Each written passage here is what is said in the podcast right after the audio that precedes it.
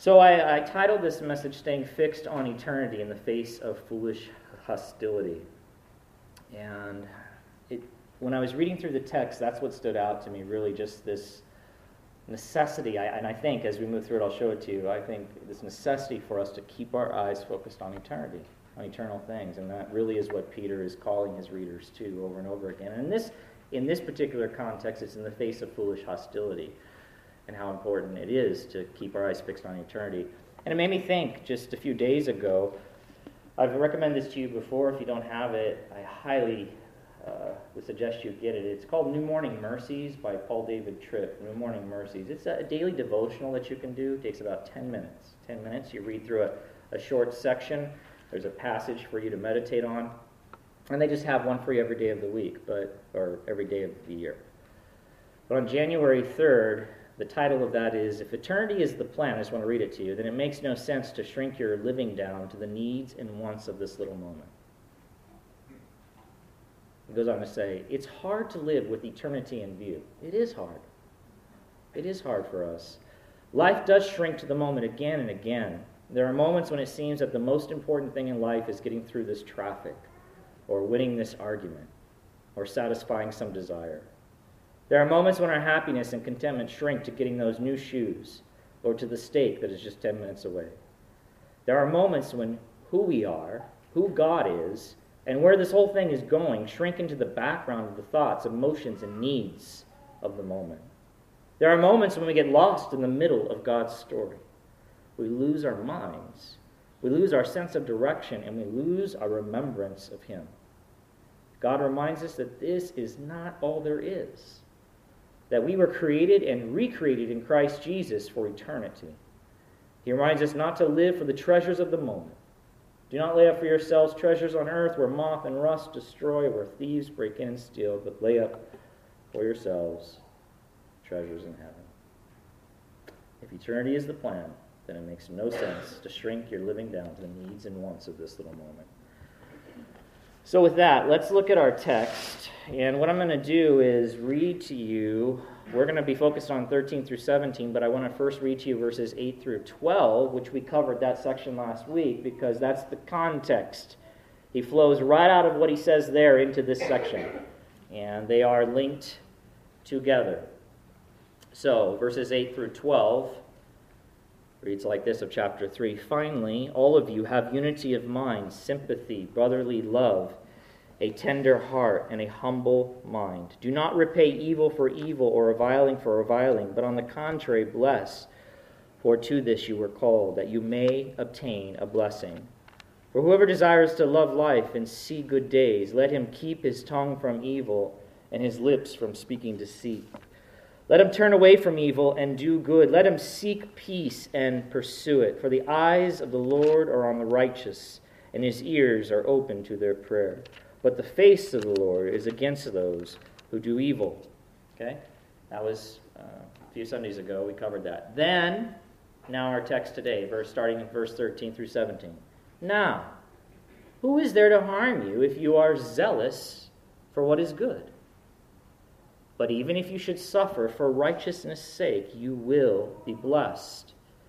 Have no fear of them, nor be troubled, but in your hearts honor Christ the Lord as holy always being prepared to make a defense to anyone who asks you for a reason for the hope that is in you.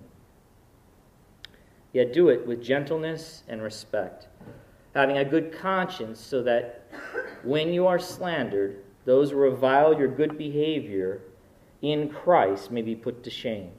For it is better to suffer for doing good, if that should be God's will, than for doing evil. So in verses 8 through 12, Peter exhorts his Christian readers there. We just read it, we covered it in detail a while ago. He exhorts his Christian readers not to, you saw it, not to repay evil for evil, but rather to bless. To keep their tongues from speaking evil and their lips from telling lies. To turn away from evil. To seek peace, right? Turn away from evil and do good. To seek peace and pursue it. Like you, we're to take the initiative in making peace with those around us. We are to be peacemakers, is what Peter's saying. In a nutshell, Peter is calling his Christian readers to live righteous lives, to live lives that are pleasing to God, to live as God would have them to live, to walk as Christ walked. Then Peter asks this question in verse 13.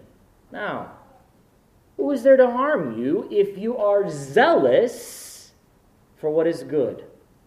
If you are zealous for what is good, which he just got through describing in that section there. By the way, the Greek word translated zealous for is also translated in other uh, good Bible translations devoted to or deeply committed to. Devoted to or deeply committed to. The word carries with it the idea of a, a wholeheartedness and a singleness of purpose. A wholeheartedness and a singleness of purpose. You're just giving yourself fully to this thing.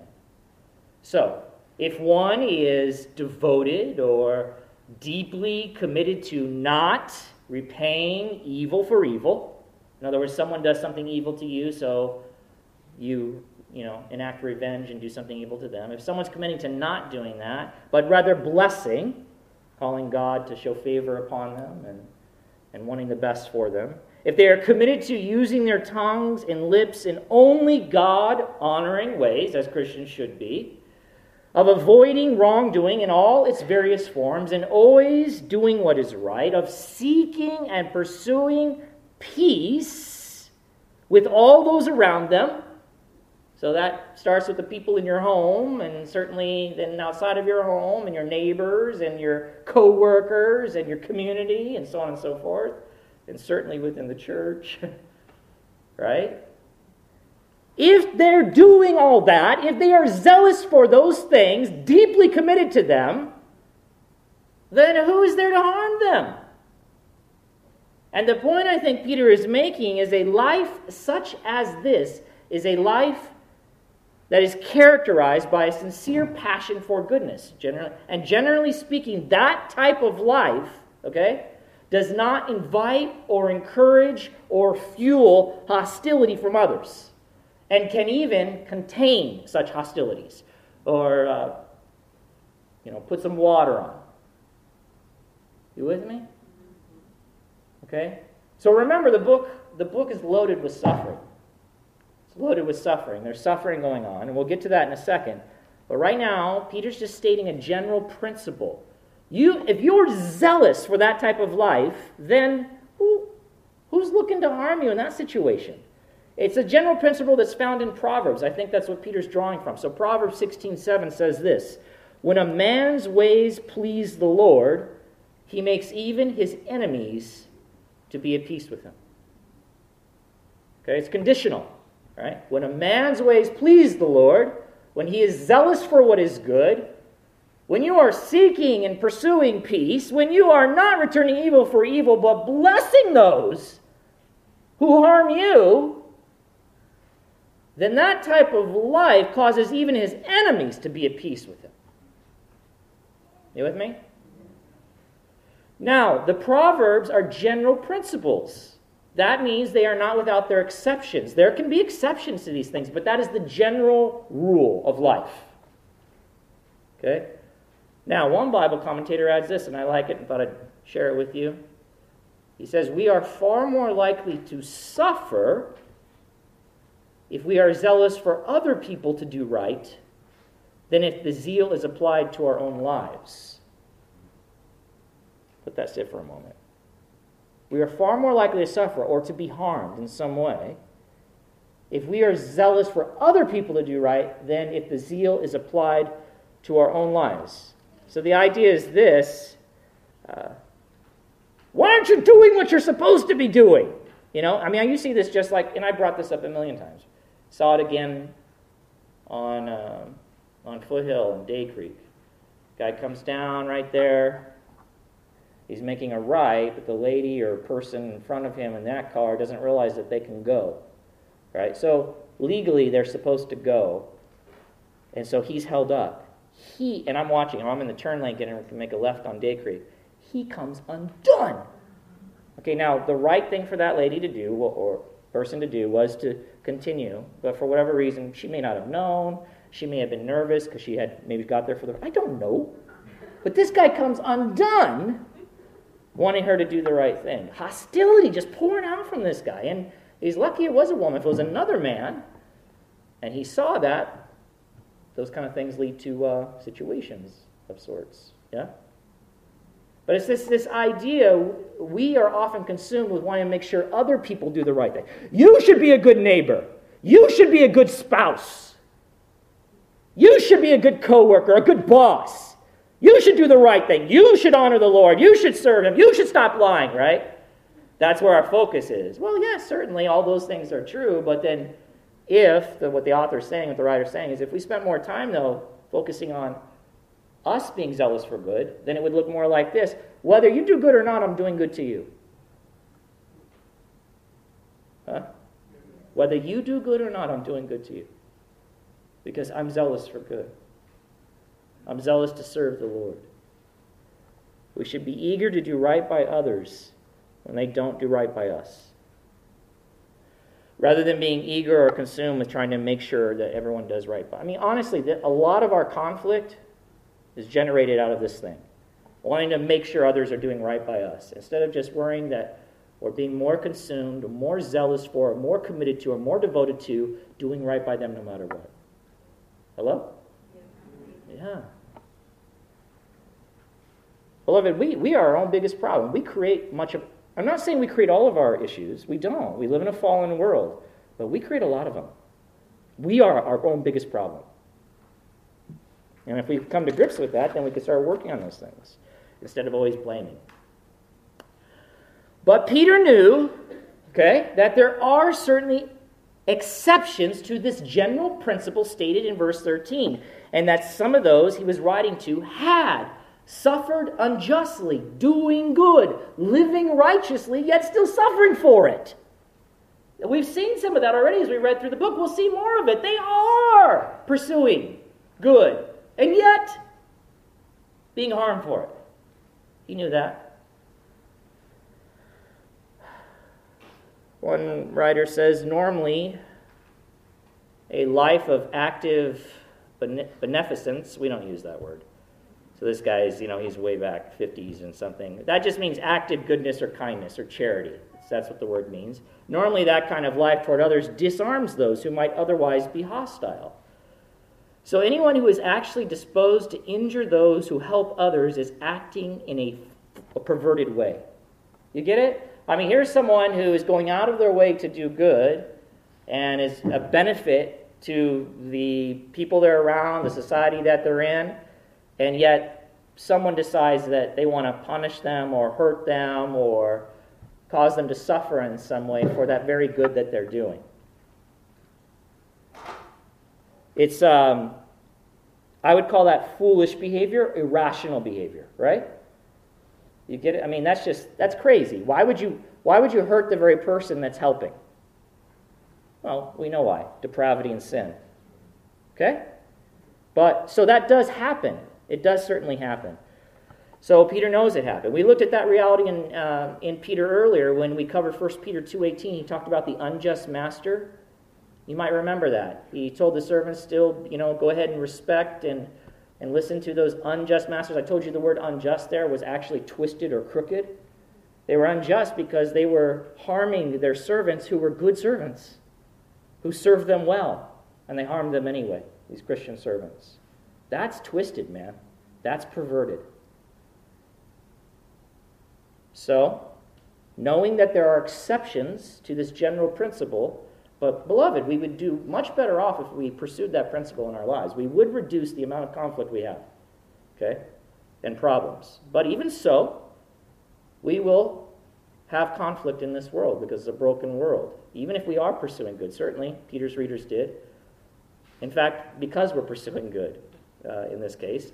So he says in 1 Peter 3.14, look back the text, but even if you should suffer, and he defines the suffering. What kind of suffering? He's not talking about just, you know, general suffering, but he says, but even if you should suffer for righteousness' sake, or for doing what is right. That's the idea. Even if you should, what does he say there in the ESV translation? You will be blessed. All right, let's look at that. So, when you look at the word suffer as used in the New Testament, it's used in uh, 1 Peter more than any other New Testament book. 12 times out of the 40 plus times the word is used in the New Testament. And every time you look, it generally indicates, it can be as extreme as, it can be a reference to dying, uh, but generally it's a reference to something unpleasant or some kind of un, uh, hurtful experience of some kind. Okay? So when he talks about suffering here, it's some unpleasant or hurtful experience, up to and including potentially maybe even death. So, as I said, here the suffering in view is not human suffering in general, but suffering for doing what is right. Or, as verse 16 puts it, it is good behavior in Christ. It's those are the same ideas here. Suffering for doing what is right in this context, in the Christian context, that is good behavior in Christ. So, you could say it is good conduct that is rooted in and uh, credited to one's saving relationship with Jesus Christ. Rooted in that relationship and credited to that relationship with Jesus Christ. Well, think about that for a moment. So that's what's going on. These are Christians serving the Lord. This good conduct is flowing out of that relationship with the Lord. One writer says the unbeliever does not hate benevolence in itself. It's not that he hates uh, good things being done in itself, but if it is coupled with the name of Christ, it arouses murderous anger. He applauds good conduct, but bitterly hates good conduct in Christ. That is what's going on here in 1 Peter. That is what has continued to go on in our world and still goes on to this day. It's that these good deeds, this good conduct, is flowing out of a relationship with Christ, and because the world has a hostility towards Christ, then they have a hostility towards those who follow him and serve him and do good deeds in his name. we see that in John 15, 19 through 20. If you were of the world, the world would love you as its own, but because you are not of the world, but I chose you out of the world, therefore the world hates you. Speaking to his disciples, he chose them out of the world. Remember the word that I said to you a servant is not greater than his master. If they persecuted me, they will also persecute you. Now, again, a life of uh, uh, pursuing, being devoted to, consumed by, a goodness, a blessing when you are not blessed, and when evil is done against you, not doing evil, of pursuing peace and seeking it, will have a, a, a way of, of reducing the amount of hostility. Maybe, like I said, even putting a, there may be hostility, but there's nowhere for it to go because you don't respond. You know, husband and wife, you know what I'm talking about? Do you know what I'm talking about? Like when one of you is off the hook a little bit and decides that tonight we're going to fight, if the other one, if the other one is calm, cool, and collected, this doesn't this isn't always true by the way, but if, if they are, and they heap blessings, if they are kind, even in the face of some unkindness, it it puts a, a towel on that fire. I mean, the other one can go off, but they, there's nothing fueling the hostility. It brings it down. However, and you know what happens in the other situation, right? Oh, you want to fight? All right, let's do it. And then it's on, and the hostility that was there is exploded now. The whole house is on fire. So there is hostility in the world towards Christians, okay? But, but as we'll see, living a, a good life in the way that it's defined here in the scriptures can reduce the amount, how, how out of control that gets. But sometimes they're going to persecute you no matter what. So, what I want you to notice here, though, is Peter acknowledges that. He's been talking about suffering throughout the book. He'll continue to do that. But, but notice what he says in verse 14. This is where it gets a little strange, just to the common ear. But even if you should suffer for righteousness' sake, you will be blessed. Now, listen, the ESV and another translation of the Bible, they translate it this way you will be blessed. You could translate it that way, but literally it says in the Greek, it reads like this this is the literal wording. But even if you should suffer for righteousness' sake, blessed. That's what it says.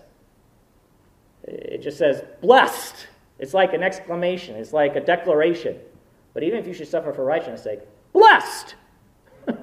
what? You and I have a different definition of blessed or something. What's going on here? So most translations, because that is how it reads in the in the in the original, most translations translate it like this. But even if, like the New American Standard, but even if you should suffer for the sake of righteousness, you are blessed. You are blessed. That's how I would understand it. Now, blessed here, the way uh, to understand blessed here is this way you are well off. You are well off. You, you are highly privileged. You have the favor of God. Blessed. What? Wait a minute.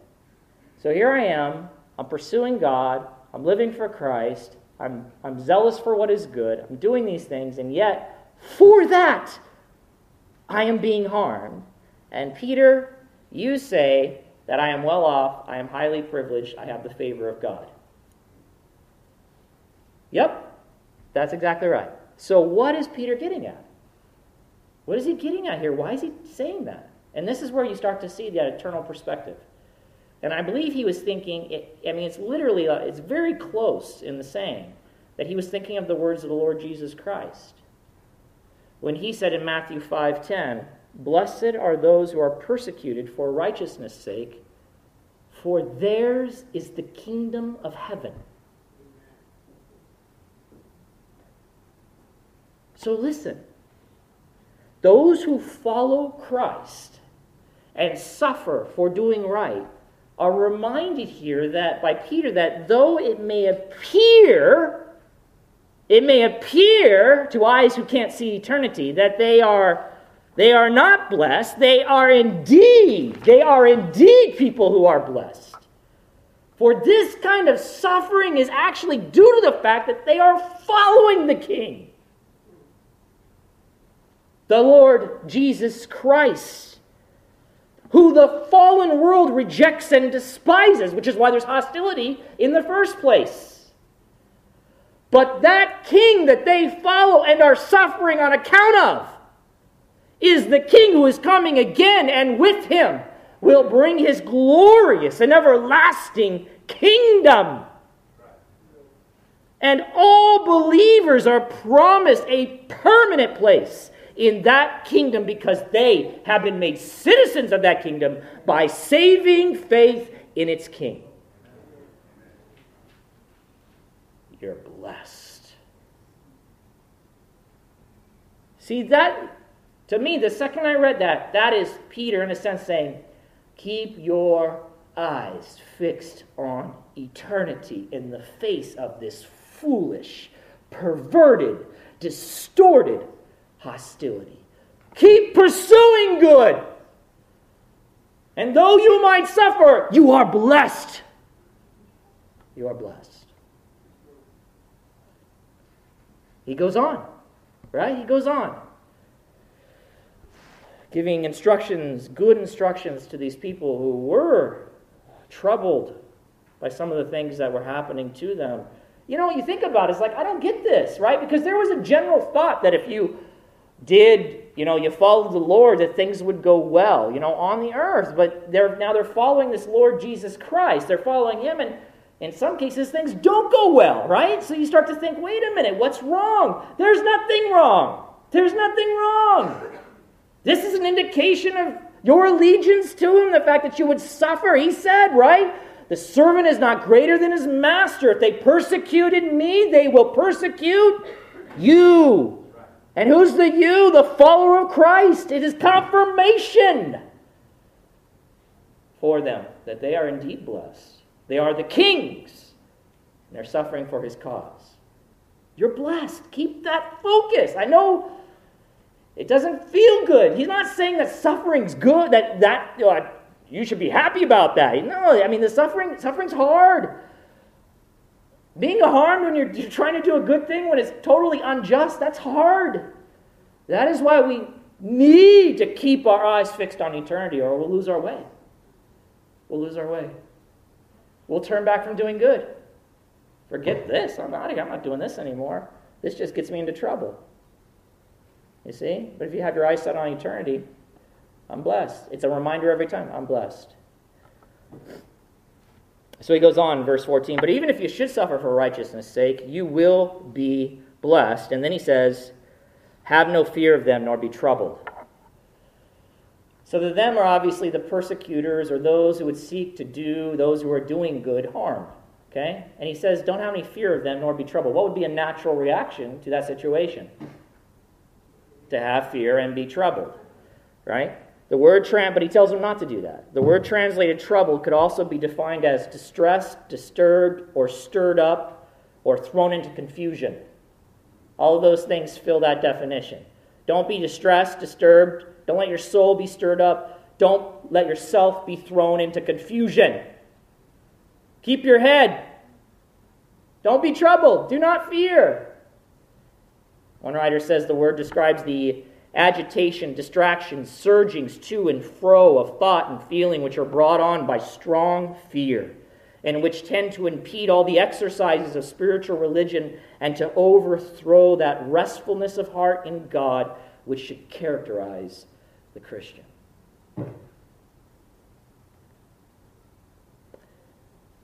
Again, the Christian needs to stay fixed on eternity in the face of this foolish hostility. Right? Listen, get this. This is in Luke. You've probably been familiar, you've heard this passage before. You know, why, why would he tell them, have no fear of them nor be troubled, right? Where does that come from? Because that is a natural reaction. Well, I'm going to switch.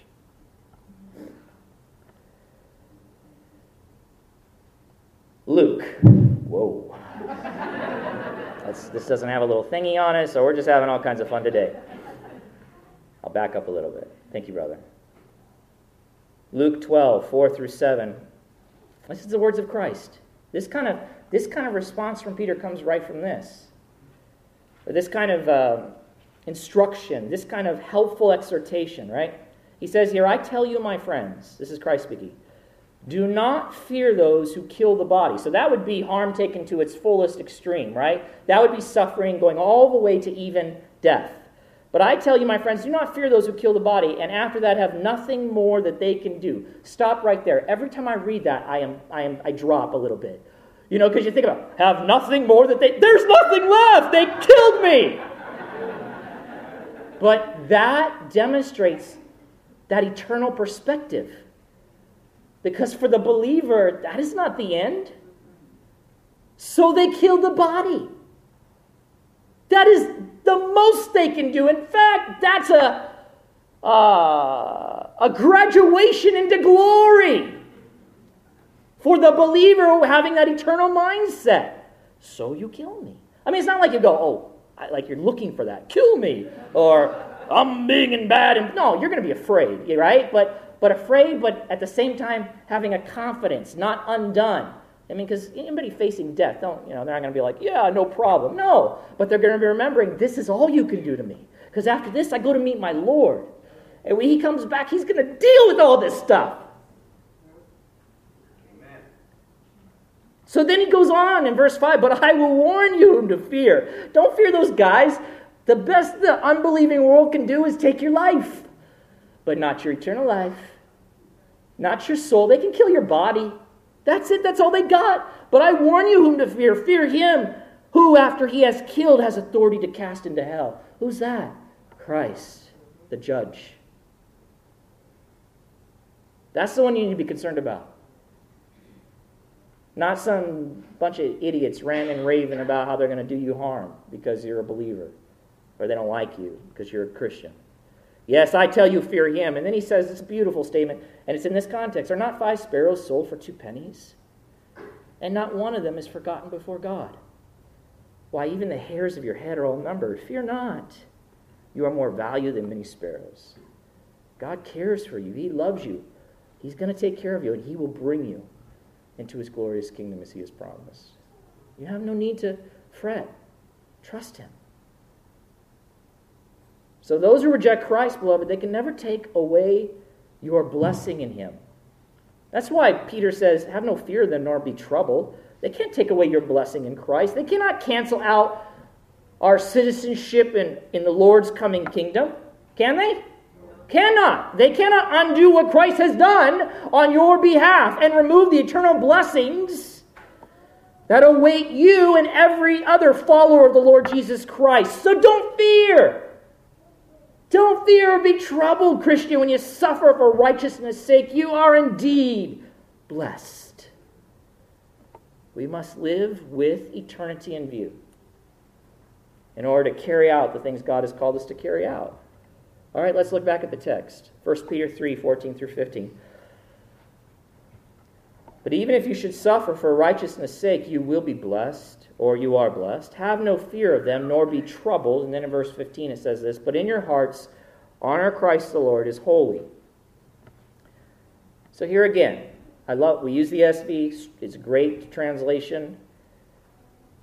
But that is one way to translate the Greek of that sentence. But other good translations, I'm going to go with a different one. Other translations put verse 15 in a slightly different way.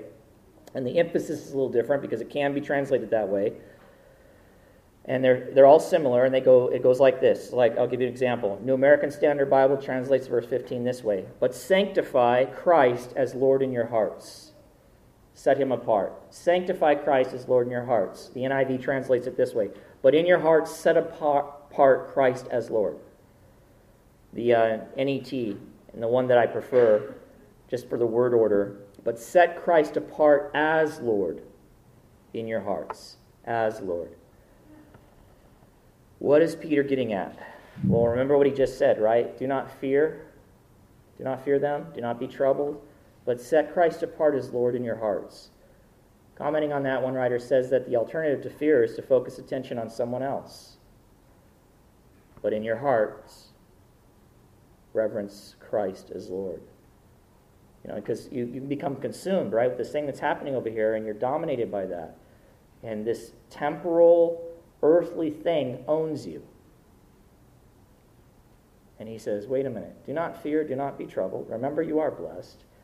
Set Christ apart as Lord in your hearts. So, what does that mean? Why is he calling them to do that? It, it, it, certainly, in the context of fear and being troubled, he says this statement. Well, to set Christ apart as Lord in their hearts, and what does that mean? So it's not the physical beating organ, but heart, when the Bible talks about heart, it's a way of saying, it's like saying in your thoughts and in your feelings or in your minds and emotions, with emphasis on the mind. So set Christ apart as Lord in your mind and in your feelings, in your, in, in your inner man. And to say that is on one level, we could say, if one does that, it is to then embrace the fact that the Lord, or that Christ being Lord, he is entirely worthy then of our devotion and our obedience, no matter what the temporary cost. So on one level, it could, it could be that, certainly. It certainly includes that. All right, so you're facing these things, but continue to be zealous for good. Do not fear, do not be troubled. Set Christ apart as Lord, meaning embrace his lordship. Okay? And as Lord, he is worthy of your full devotion. He's worthy of your obedience. He's worthy of you following him, regardless of what might happen or the cost. Trust him. Okay? But the other way to understand that, and the way I think that Peter is leaning and what he's emphasizing by saying, embrace Christ as Lord, set him apart in your heart as Lord, would mean to embrace the fact that as Lord, he is in control of all things. And therefore, the Christian needs not be anxious about or troubled by the foolish hostility of others.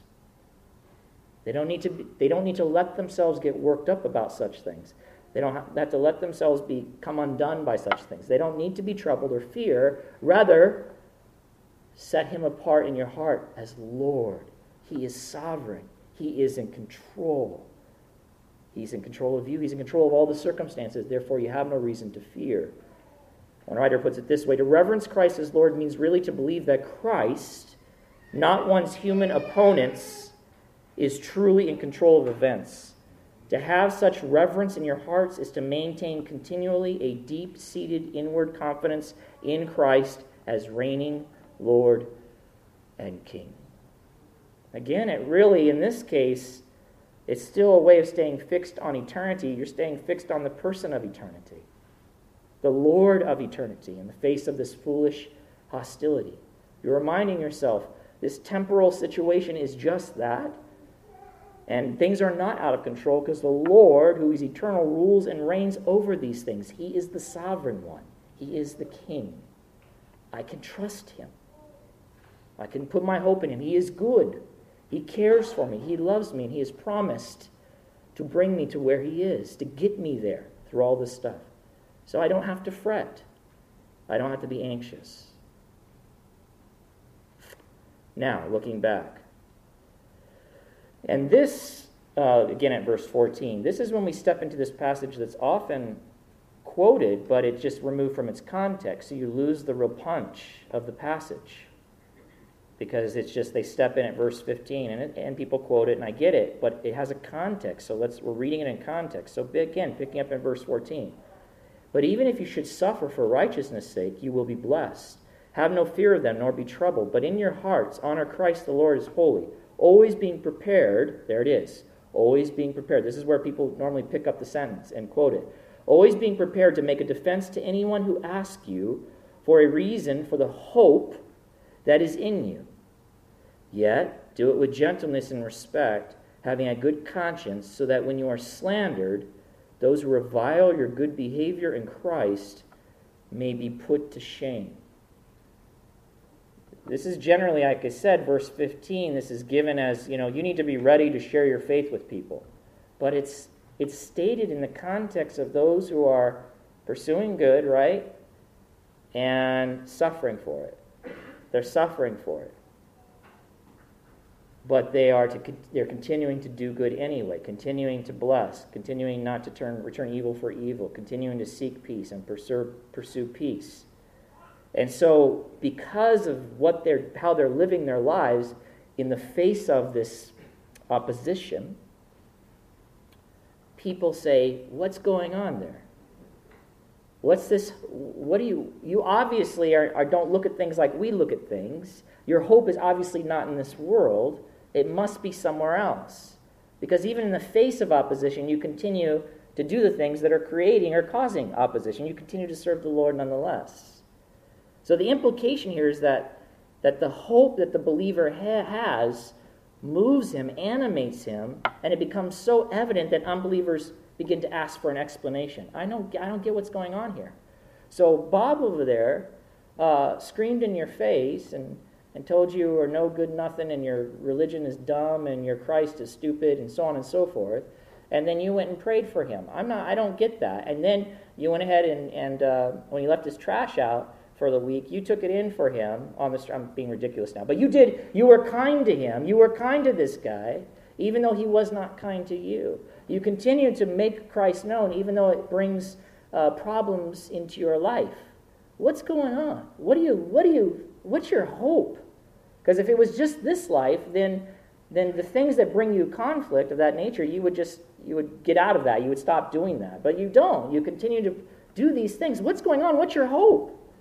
And again, the hope here is right. It's his eternal perspective that this person has. That's why he's doing what he's doing. He's staying fixed on eternity and living and not living for the world or sorry, living for the world to come and doing that give, can give the believer an opportunity to tell the unbeliever about that world. Let me say that again. Christian, if you live for the world to come, no matter what, then God can use that to give you an opportunity to tell the unbeliever about that world who, who's confused and doesn't have that hope. They are without hope, the scriptures say. But you, Christian, have hope. And that hope should, if you're focused on it, animate you to live your life a very different way unto the Lord. So Peter exhorts his Christians here to always be ready to explain why they have the hope that they have if anyone asks them. And what hope is this? Well, it's your hope, as we've said, it's that eternal hope. It's your hope or confident expectation of heaven. It's your hope of looking forward to an eternity spent with the Lord Jesus Christ in his everlasting kingdom. It's your hope, as Peter says in 1 Peter 1, verses 4 and 5, of an inheritance that is imperishable, undefiled, and unfading, kept in heaven for you. No one can take it away. Not moth, not rust, not thief. It's there for you by God's power, the greatest power known ever, are being guarded through faith for salvation ready to be revealed in the last time. That is your hope. That is your hope. But Peter adds that the explanation or reason here given for our hope must be given with gentleness and respect. Goes on to say also having a good conscience or keeping a good conscience. Okay, so that's interesting. So listen, keep doing good. Even if you suffer, listen, if you do good, generally speaking, you're going to reduce your conflict, all right? Uh, if you're seeking peace, you're going to, so, you know, and Peter, we'll get to it. Peter, as, he, we move through, he's, he's very adamant that these that Christians live their live righteous lives and not be suffering because they're living unrighteous lives. Don't let that be the situation. Don't live for the Lord, honor the Lord. Don't bring any shame to the name of Christ, okay? So continue to pursue him, pursue him. But and if you do that, generally speaking, your conflict is will be reduced. But the reality is there are still those because of the sin and, and perversion and those who are uh, hostile towards Christ and because these, this good life you're living is related to Christ, they'll come against you. Okay? But even so, do good. Do not do evil to them. Bless them. Even though they do you wrong, you do them right. But you may suffer for doing good. But keep doing that. Keep doing that. Do not fear them. Do not be troubled. You are blessed. You are blessed. Set apart Christ as Lord in your hearts. Remember, He is sovereign. Things are not out of control. They may seem out of control. They are not. Nothing comes into your life apart from the sovereign hand of the Lord. So he has a purpose. He's working all things out. Be not afraid, do not be timid. And listen, be ready because they're going to ask you. People are going to ask you about this hope you have because it's, it's going to be strange to them that you would choose to live this way. Continue to pursue this one, even, even suffering for it, this one being Christ. All right, so be ready to give a defense for the reason, for the hope that is in you. Got it? Be ready. Why? Now, why would he say that? Think of Peter again, eternally minded. Because we want to see people. Who said that? Saved. Right? We want to see them receive Christ. We want them to have the same hope we have. Because if they leave this life without it, it's over. And this life is a passing away. This world is a passing away. Eternality is the most important thing because it goes on forever. Hello. You know what I'm saying? I know this feels like everything sometimes. It does for me too. I, like you, get consumed by the here and now. This is, this is why I read stuff. This is why I read stuff like this. I need this. I need to be reminded Set your eyes, Jeremy, on eternity. Peter's Peter is set on eternity. So he's like, get ready. Be ready. And again, don't people have taken that and uh, be prepared to make a defense, and so they're like, okay, so you you better you better have all your ducks in a row, man. Uh, if someone asks you about the hope, you better be able to, you know, know everything there. You got you got to have that dialed in. Be ready. So you got to be trained up. I don't think that's that's not what Peter's saying. He's just saying be ready in the sense that be looking for that opportunity and take advantage of it. Goodness gracious. Be thinking about that. Be ready to make a defense. Be thinking, I, this might give me the opportunity as I live, it might give me the opportunity to share my hope with them. Because they're going to ask. Anyone who asks, be ready, okay? But he says this but do it with gentleness and respect. So, why might he say that? Why might he say that? Well, a couple of reasons. Okay? Remember the context. These are Christians who are uh, taking a hit for the faith, right? It doesn't say who comes and asks, so it could be uh, it could be the guy that's or people that are causing them problems, their opponents. Maybe their opponents are asking. It could be. Like, I just don't get you, man. What's going on there? What's up? What's up? Why do you Why do you keep uh, pursuing Christ? I don't get it. Even though I've you know done you wrong for for that reason, but you won't you won't back down. I don't get it. Could be them. It could be others who are watching from afar and seeing this transact. It could be them. But either way, when you get into situations like that, I don't know about you, but generally speaking, humanity tends to kind of be on edge. Right? I'll tell you about this hope that I keep getting beat down for. You know, I mean, like, okay, that's not what Peter wants. Right? So he says, uh, or if there's some pushback, right? Like, oh, your Jesus is dumb. Oh, yeah? You know, like that, okay, and then it's on, you know, like Donkey Kong. That's crazy. That's not how the Christian is to respond about Jesus, right?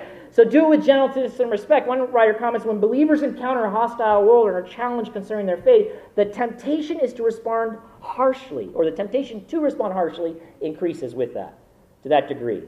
Defending a position could easily be transmuted into attacking one's opponents. You ever seen that happen? I have. So, you know, you're having a conversation and you're trying to share Christ, and instead of being uh, doing it with gentleness and respect, it becomes a full blown, in your face. I'm gonna, I'm gonna, I'm gonna prove you wrong right now, right? Or I, or maybe they speak harshly to you, or not in a soft way, or not a kind way, and so instead of returning that, coming back to that with kindness, you return with favor. So, or they're sarcastic, so you return with sarcasm, or something of that nature. You know what I mean? Okay, so that's not going to be helpful at all. And that, in a second, that will bring shame to the name of Christ and could discredit you. So do it with gentleness and respect. So even if some have been aggressive or hostile with you, this is how I how I would read it. Even if even if someone has been aggressive or hostile with you, don't follow their lead. Okay? Don't do what the world does. Rather, follow the lead of your Lord. Be patient and kind with those who are lost. Huh? Be patient and kind. Okay? You have to use wisdom. There are times where you have to stop talking because they don't want to hear it anymore. You have to use wisdom. But, be, but if you're going to continue in the conversation, always be patient and kind. If they get hostile or angry, you are not to get hostile and angry. Show Christ to them. Show this one in whom you have hope, right? Beyond that, remember that mercy has been given to you. We sang about that today. So you should be merciful to others. I would say it this way those who swim in mercy should be dripping in it. Do you swim in mercy, Christian? If you didn't know, the answer is yes. You are swimming in the mercy of God through Christ. So it should drip off of you and onto others. They should see that. They should experience that as well. Most importantly, don't give your opponents any grounds for their, for their slander. Don't give them any grounds for that, any justification for these things they're saying against you by acting like a crazy person or getting irate with them. They're already saying things that are not true. Don't give them grounds for that. Continue to do good. Continue to respond in kind and be gentle and respectful. Continue to make Christ known, and by doing that in a gentle and respectful way, and by doing that, God may use that to bring someone to Himself. Okay? Stay fixed on eternity. That's even in the midst of that conversation. What are you thinking about? The soul of this individual. Not the fact that they might be a little harsh with me. Think about the soul of this individual. That's what's going on right here. That's what's being fought for right in this moment the soul of the individual, their eternal soul, and where they'll spend eternity. Peter goes on to say, besides speaking, uh, being gentle and having respect when they give that defense, he says, having a good conscience. No doubt that refers to the believer aiming to have a good conscience before God. A good conscience before God. So having a good conscience before God means that we that we strive not to sin against him, and repent quickly when we do. Uh, one translation of the Bible puts that passage, the end of that section, this way Live so you don't have to feel that you have done anything wrong. Live a life of integrity. Pursue Christ. Don't, if you're going to be in this situation, and you will be, don't, if you have a bad conscience, then that means that you've done something wrong, you haven't repented, that's gonna, that may discredit you in this situation. It could. It could give justification to maybe some of the slander that your opponents are putting forth. And you don't want anything to get in the way or to hinder the possibility that, of making Christ known and people pursuing that or believing that. Okay? Uh, one writer says, How we speak, or I, actually I said this, how we live speaks louder and more powerfully than what we say. Actually, I didn't say that, but I've heard it said before, right? How we live speaks, speaks more powerfully than what we say. So, or you might have heard it said, Your actions speak so loudly, I can't hear anything you're saying. So, all Peter's saying is, let your life back this up. You say you're pursuing this one who came and died to set you free from sin. Live that way. Live with a clear conscience before God. It gives validity to this hope that you have, this one in whom you're following. When you don't live that way, then it creates problems for people in their mind. They're like, who is this? One writer says, Our lives provide the foundation for our lips to speak about the Savior.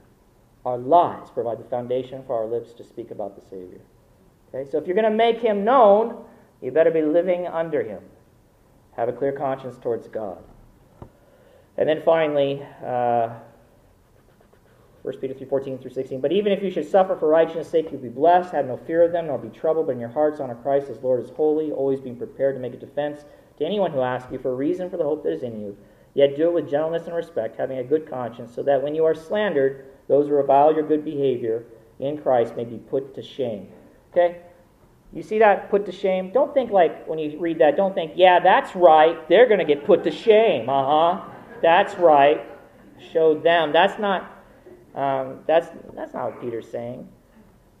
One translation of that puts it this way Some people may say evil things about your good conduct as believers in Christ. If they do, they will be put to shame for speaking like that about you. Why would they be put to shame?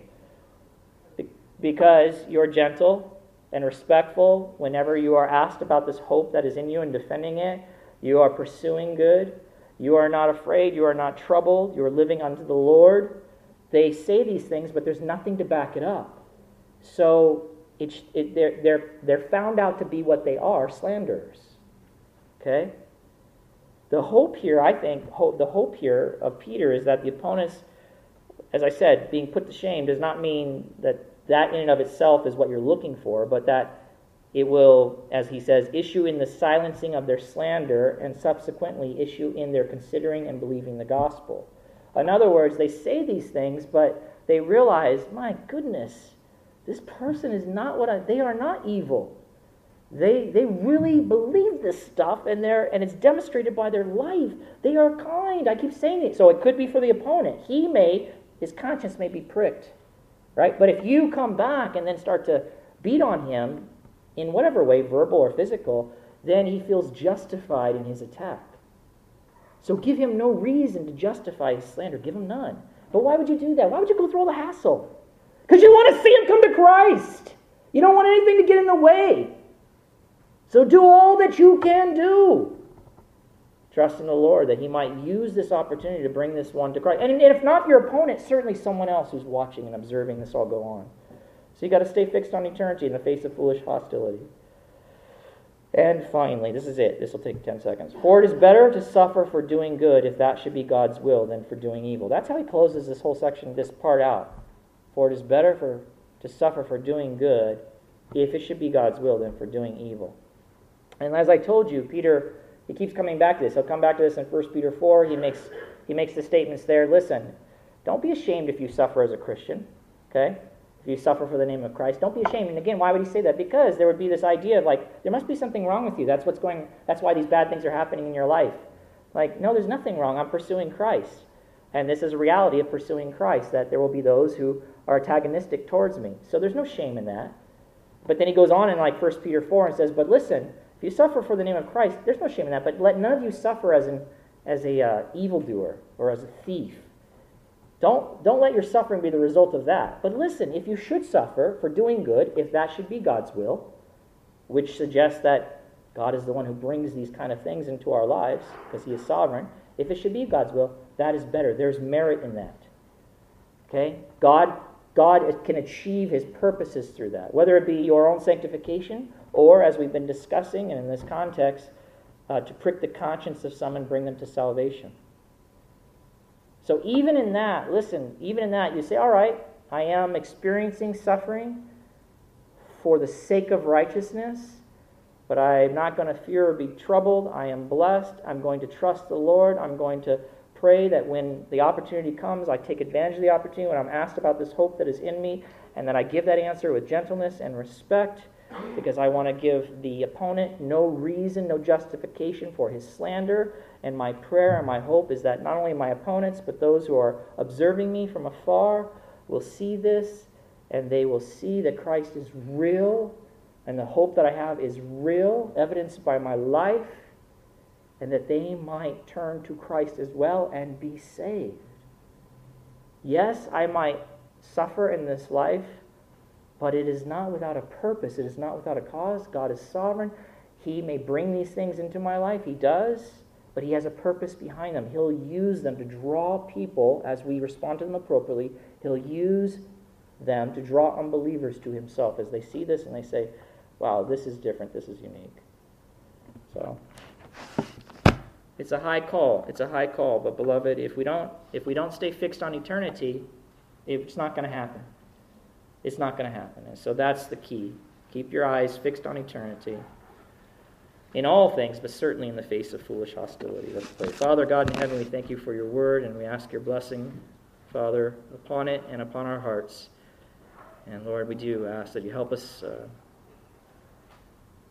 well, help us to be zealous for what is good and to pursue you to trust in you and to, uh, and to keep our eyes fixed on eternity, to have eternal vision, and let that impact our daily lives here on this earth, remembering that this, these things are passing away and that we, have, we are left here to make you known. And in doing that, we may suffer. In living lives unto you, we may suffer, but even in that, it is not without a cause or without a purpose. If it be your will, Father, we, we can embrace it, we can trust in it, and serve you in it. And Father, even through those things, you have drawn unbelievers to yourself as they see this changed and transformed life the power of Christ. Help us to be that witness, Father, in this lost and dying world. Help us to not get caught up in all the stuff, the day to day, but live for you and live for eternity. We ask all this in Christ's name. Amen.